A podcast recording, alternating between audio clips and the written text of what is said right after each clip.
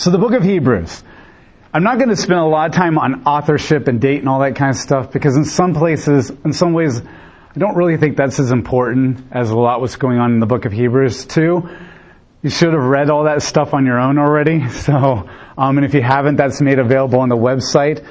But the the whole point of Hebrews is we don't really know who the author is ultimately. So, some people think it's Paul, some people think it's Barnabas, some people think it's Apollos, some people think it's some kind of co-authorship. I absolutely do not think it's Paul. If you've really spent any time in Paul's letters, his vocabulary and his style is so drastically different than Hebrews. Hebrews is a book that has no parallel. Um, it is a completely unique book. It's a book that I find a lot of people say that they really like, but they don't really understand because Hebrews is written with a highly Eastern mindset. And that Eastern mindset is very foreign to us. And so where we're so used to A equals B equals C, um, and we this linear thought, there's Hebrews is organic. It's more like we're going to go on this trail, come back to the center of Christ. Go on that trail, come back to the center of Christ. And we're not used to that. This is different in that sense. So the authorship is totally different.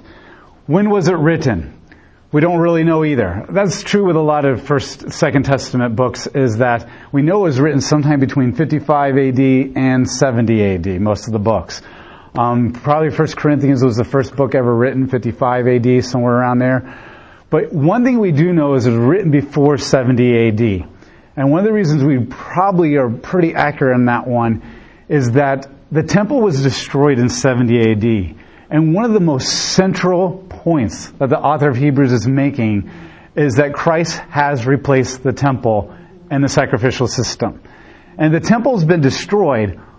That's definitely an argument you're going to make. You're going to throw that in. I mean, Christ predicted the destruction of the temple in his ministry, and now it's destroyed, and you're arguing that Christ has replaced the temple, and you never mention it.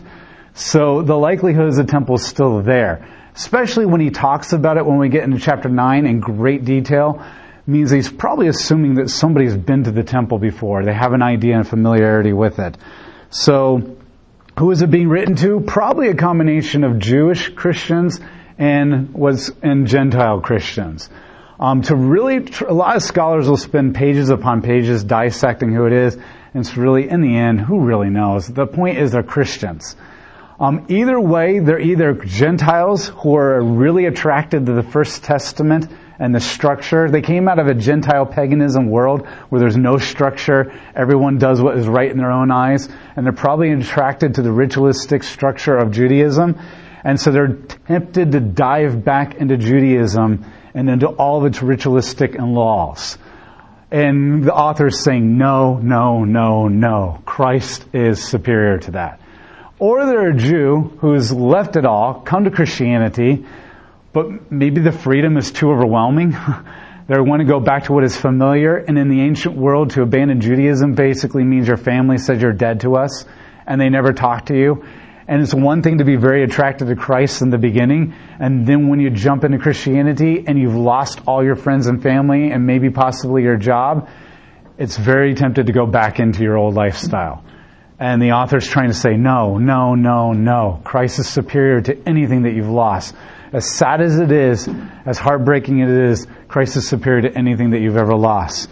And so this is kind of the idea. There's two major purposes going on in the book of Hebrews.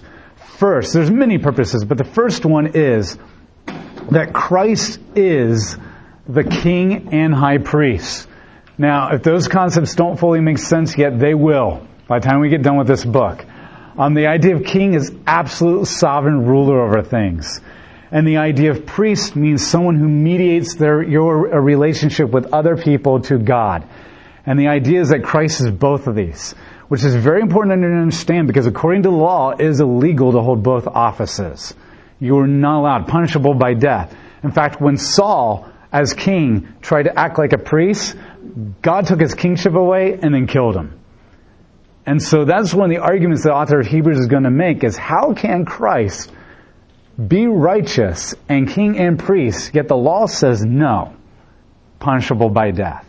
And so it's one of the major themes. Because here's the thing, If God was only king, we would fear him. Because we have rebelled against his authority. We have rebelled against his kingdom. We have destroyed his kingdom. We have allowed the enemy in in the garden and it's wreak havoc. And under any kingship and any law, we would all be executed. And it's one of the points that Romans and Hebrews is going to make is that God has overlooked the punishment of sins. We should have all just died. Bam. The minute you're born, you sin. Bam, you're dead. But God kept overlooking that. But because he overlooked that, he violated his justice. He ceased to be just. You have to realize it's great to have a merciful, forgiving God. But to have a merciful, forgiving God means that he's no longer just. However, he is. So therefore, he comes in as high priest. And as high priest, we no longer fear him as king because now he's our mediator. He's the one that allows us to have access to him through his son. And so as king, we fear. But as high priest, we can boldly and confidently go to the throne of God. And so with those, he brings it together. And this is the whole key with Christ.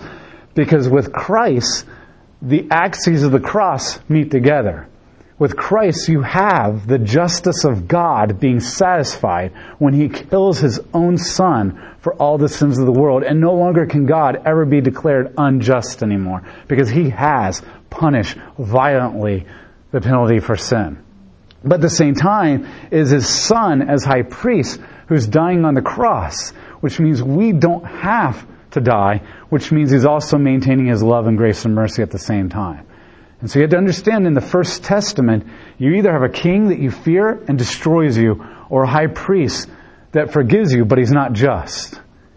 And it's only as Christ, as both on the cross, can we have a king who is just, but at the same time a high priest who shows us love and grace and mercy. And that's the first and foremost purpose in the book of Hebrews. And he's going to spend the entire book unpacking those concepts. And that's even the point that Romans is kind of making. In Romans chapter 3, we're told that God overlooked all the past sins in order to satisfy his justice on Christ. Okay, and so that's the point here. The second purpose is the warning passages. These are the fun ones. This is the controversy. Especially when we get to chapter 6. It's the most controversial passage probably in the entire Bible. Um, although it doesn't have to be controversial. And so there's basically five warning passages, and each one gets more and more and more and more severe. And so the whole point here is, this is what we forget. Yes, Jesus Christ has ratcheted up the grace and the love from the First Testament. Under the First Testament, it was law. And under the law, there is only death and punishment. And sometimes the God of the First Testament, Yahweh, looks kind of like a mean, cruel, vindictive God as he's punishing harshly. I do not believe that's true. If you really study the First Testament, you understand there's a lot of grace there that people don't get. But at the same time, the punishments are harsh. And so you come to Christ, and Christ is dying on the cross for your sins. He's bringing the little children to him and sitting on his lap. He's, he's forgiving tax collectors and prostitutes.